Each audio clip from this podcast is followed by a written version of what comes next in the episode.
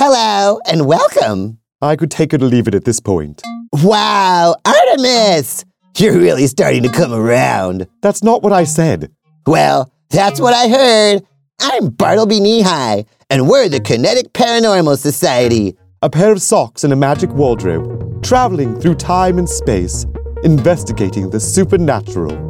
Perfect, Artemus. You're doing great. I could do without the patronizing. You're listening to Metacosmos. And no one is patronizing you, Artemus. Not at all. Because this is not patronizing. This is amazing. And strap yourself in, Artemus, because are you ready for the next chapter in our adventure? Are we doing another episode on art history? Well, I'm glad you asked that. Because maybe we are. Because today, you are going on a podcasting journey, Artemus. I don't like the sound of this. Yeah, a podcasting journey, and I am going to be your DM. Direct message? No, Dungeon Master or Game Master. I don't know. Is Dungeon Master like only for D&D? This is just like this isn't a D&D brand role play. We're just doing a little role play and you are going to be exploring this dungeon of the imagination. So you're admitting it. This podcast is torture. We're doing it in a dungeon. Um, yeah.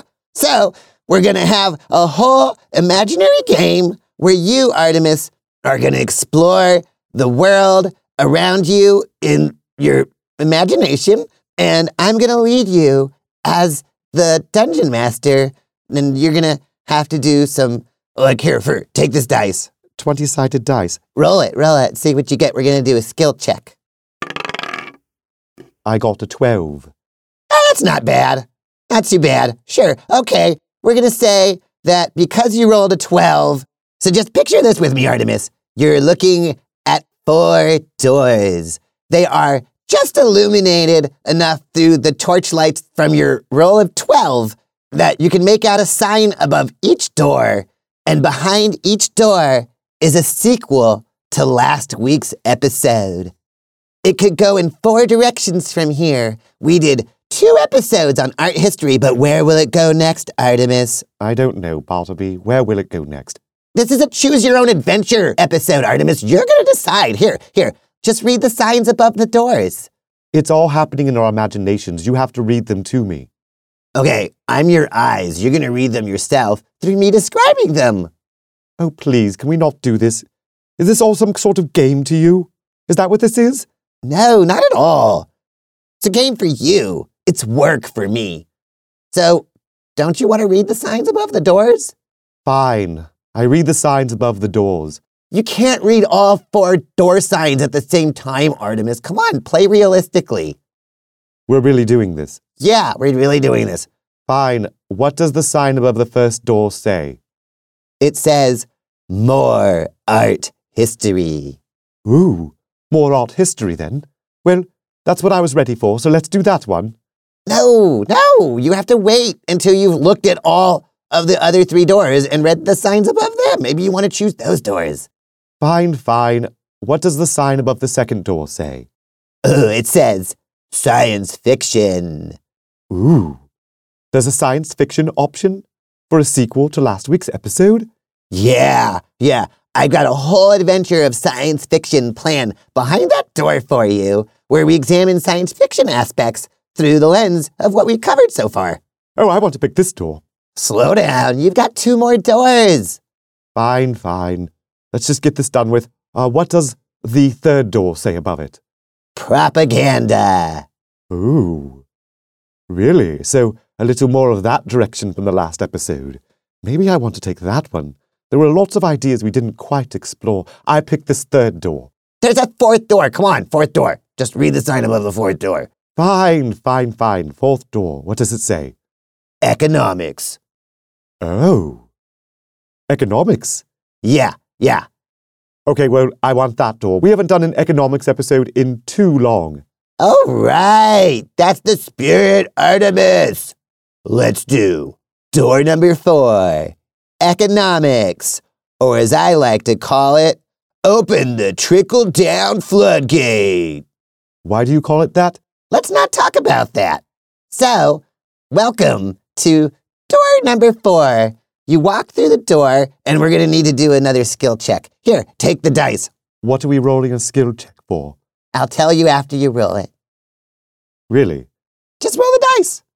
Fine. Seven. Oh, that's really unfortunate. Why? Well, I'll explain later. Just keep going. Here we go. What do you mean keep going? I opened the door. Are you going to walk through it? Fine, I walk through the door. Bartleby, are we going to keep doing it like this? It's a choose your own adventure, Artemus.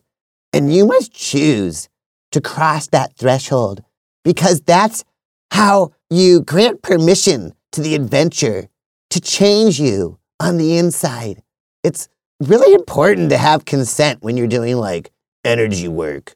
That's what we're doing? You call this energy work? We're healing the injuries of not just you and me, but everybody listening. Come on, just let's go. I think you made the right choice to walk through the door. Let's go. Okay, so you walk through the door and you are in a chamber of dualist perspectives. What does that mean? Well, you know, like like you know, there's like a corridor, we'll call it a middle path, and on either side of the middle path, there are dualist perspectives. Okay, then. And if you walk down the, the middle path, you'll notice that the two of the doors opposing each other, one of them says socialist realism, and the other one says abstract expressionism. Wait, does this mean we can now take a diversion in this choose your own adventure back into the art history journey? Well, not really, not really. I just wanted to show you that these two doors were opposing each other in this corridor because you see how they're right across from each other? This is some dualist perspectives. And so when the CIA were like, hey, what are some ways that we could stop communism? They were like, let's look at their artwork and figure out what the dualist perspective of that artwork would be. And we're going to use that. And in the case of what happened in the Cold War, they found abstract expressionism was the door that was opposite to socialist realism. And so they exploited that. And though they kind of walked a middle path themselves where they were doing some stuff of making their own kitsch propaganda while simultaneously funding abstract expressionism, so making that propaganda. But in other ways, I don't know if it was the CIA directly, but there were other people trying to fight communism, and they were using this idea of dualist perspectives. So here, we're going to walk further down the imaginary middle path and we're going to go down that middle path, and here's two more doors. Imagine you've come to two more doors, Artemus. Oh, right. What do these two doors say? Okay, one of them says, raising up the working class. Oh, yes, that would be the objectives of Marx and why he set forth to have communism, though it was never quite executed as he intended. No, no, it wasn't. But look here, look at the other side of the door.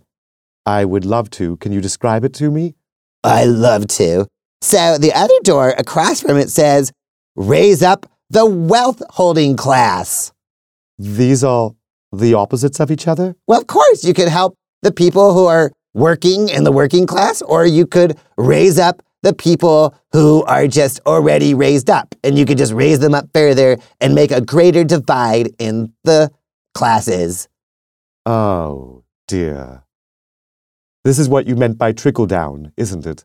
Yes, yes. So you see, it was the 1980s, and things were going so well with the use of FOMO to fight communism that the propagandists and the, the power brokers in the West and in the United States, they were like, okay, guys, we're going to have to figure out a new way to fight communism. And since dualist perspectives work so well, what is the opposite of raising up the working class? Raising up the oligarchy, yes. Yes, raising up the wealth holding class and making a greater divide in the wealth in general. And so that's how we get to trickle down economics. Do you want to tell the audience about trickle down economics? Uh, all right. Well, in the 1980s, it was theorized by mostly very wealthy people that the best way to help the economy was to cut the taxes away from the rich. Let the rich just spend money since they don't have to pay taxes, and the working class would have so much money being spent by the rich that they would have plenty of money themselves. And then instead of having social service programs to help the poor and act as a safety net, instead, the money that was being spent by the rich would support the poor classes, and everyone would have money as long as we let the rich people have more money. Yeah. And what actually happened? Well, it's been about 40 years of this, and the rich have become absurdly more rich, and there's a greater divide in the classes than ever, because it turns out that the wealth class is rich partially because they don't spend much money. Yeah, exactly. Thank you, Artemus. But you know what? I figured out how to fix trickle down economics. Oh, really? Yeah, I found the valve on the faucet that opens up and lets the water through so it stops trickling. We can really do this. This is not a bad idea. I somehow suspect this is a horrible idea. Here's the plan. Here's what we're going to do. We're going to make it so that the really, really rich people only get the great tax breaks and all of the fun privileges they want money wise when they spend more money on art. Wait a minute. Is this similar to the idea that you were talking about last time, where they just would have the rich oligarchs of Russia be buying artwork? No, it's not that because it's the rich oligarchs everywhere should be buying more artwork. As much artwork as they can possibly buy and really expensive artwork. They should be investing in expensive artwork, but but from as many artists as possible. Don't just like go to a few artists. You need to go to lots and lots of artists and spread out the money because you know why, Artemus? No, I don't know why. Because one thing that artists are really good at is spending money. Like, it's crazy how good they are at spending money. They can't keep money on them. They're too busy spending it on their next art or learning something or just throwing a party, like especially for like rock stars. And they're just like spending tons of money. And if you want to stimulate an economy and get the money that you were giving the tax breaks to to the rich back to the people, you can't leave that money in the hands of the rich. You got to get that money and you got to like put it into the hands of the artists. It's really simple. And then the artists, they they won't be able to hold on to the money. They'll be giving tips to all of the people in service jobs. I don't know if tipping economies are actually a good thing, Bartleby. I think they sustain class privilege. Oh, that sounds like a potential episode topic. Artemus, I like it. That's not what I said. Anyways, so getting back to my point, the point is that if you give money to like artists, you could stimulate an economy. And that's all they had to do when they had their trickle down economics. They should have been having flood the entire economy through giving money to artists. And that is the adventure of Open the Trickle Down Floodgate. Wait, that was the entire adventure you planned for this? I barely had any part in it. All I did was explain trickle down economics. Well, I'm sorry to say you rolled a seven. So, uh, you got what you got. That's pretty much how it works around here. Anyways, we continue down the middle path, and as we get down to the end of the middle path corridor, full of dualistic perspectives and doors, there is yet another door, Artemus. Uh huh. What do you want to do? Um, I guess I go through it. Very good choice. You go through the door. And what? What is this? Wow. You just walked back out of the economics store again. You're back in the dungeon of doors with the torches that are only lit at a 12 of brightness. Oh. So now we pick one of the other three doors? No, Artemus.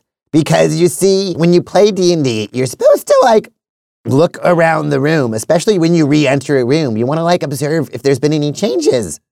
Okay, fine. Has there been any changes? I observe around the room. Yes, there's been a big change. In the middle of the room, there is now a table, and on the table sits a crystal ball, and the crystal ball is blinking. Um, I look into the crystal ball. You look into the crystal ball, and there's a message from the High Inquisitor. It's time for the High Inquisitor Asks. High Inquisitor. Ah, there it is. yeah, yeah. High You, you're really high up in the clouds Yeah, yeah. with some deep thoughts. Yeah, I'm looking all The around. High Inquisitor. I have been wondering what it'd be like to perceive. That's one thing I've been thinking about lately. I kind of go in a different direction. Does this mean all I do is just read you a question? Well, we haven't decided who's going to read the question for this installment, but let me just glance over it. Uh, oh, ooh. You know what? I think that, Artemus, since this is your choose your own adventure, I'll read the question. Do you want to play questions? Yeah, I have a lot of questions. How? What? Why? Why not? What for? First, we need to make sure that they understand what a question is. Is there anyone else? What is the time? What does it all add up to? Who? How would I know? Why do you ask? Are you serious? And for that matter, You have any questions? Here's the question. what is space? Okay, here we go. The High Inquisitor asks Given the wide gulf between different human cosmologies and difficulties in communication between people who ascribe to those different cosmologies, do you think that if there were aliens present on Earth, do you think that we would be able to communicate at all? And, well, High Inquisitor, I'll let you know something. Yes. Yes, the aliens or interdimensional beings, whichever you prefer, they are trying to communicate. And I don't want to spoil too much because we've been attending the 2024 Kinetic Paranormal Society Alien Expo. In little interspitting bits, like here and there. I thought I got to answer the question. Oh, well, yeah, you still do, but hold on. Uh, so, anyways, yeah, we've been going to this convention, and there's going to be a series of episodes on Metacosmos, all centered around the 2024 Kinetic Paranormal Society Alien Expo. It's going to be amazing. And they haven't come out yet. And this question is going to be answered in that episode. Could I just maybe work on fielding the question a little bit myself? But we've got a whole episode coming from the expo. Artemus, we don't want to spoil those episodes. Yes, I'm wondering where are those episodes, Bartleby? Why aren't they out yet? They were the ones that were on the calendar for the last three weeks. Okay, like I, I told you, we were working off the secret calendar, and the secret calendar branches off into the Choose Your Own Adventure episodes. So we're now going down that vein. We'll get it back around to the 2024 Kinetic Paranormal Society Alien Expo. We're going to get there. But in the meantime, we're on this adventure and we'll get back to the regular calendar in whatever time zone that makes sense for the people who are listening this in. And that's fine. And I don't want to spoil the question, so don't use anything we talked about at the expo. Okay, fine. I can say this that everybody in the entirety of the world, though we have different cosmologies, everything that we've talked about in the arts, they bridge some of the gap. There is a larger dialectic still happening in the arts amongst humanity, and that dialectic is very similar to the dialectic that humans are currently having with the interdimensional beings or aliens, as you phrased it. Yeah, Artemus. Perfect. Exactly that. That's what it is. There you go, High Inquisitor. Boom. Man, that was a sweet answer. So, yeah, I think we did it, Artemus. We've made it through yet another chapter of the Choose Your Own Adventure game that is Metacosmos. Where will you go next, Artemus?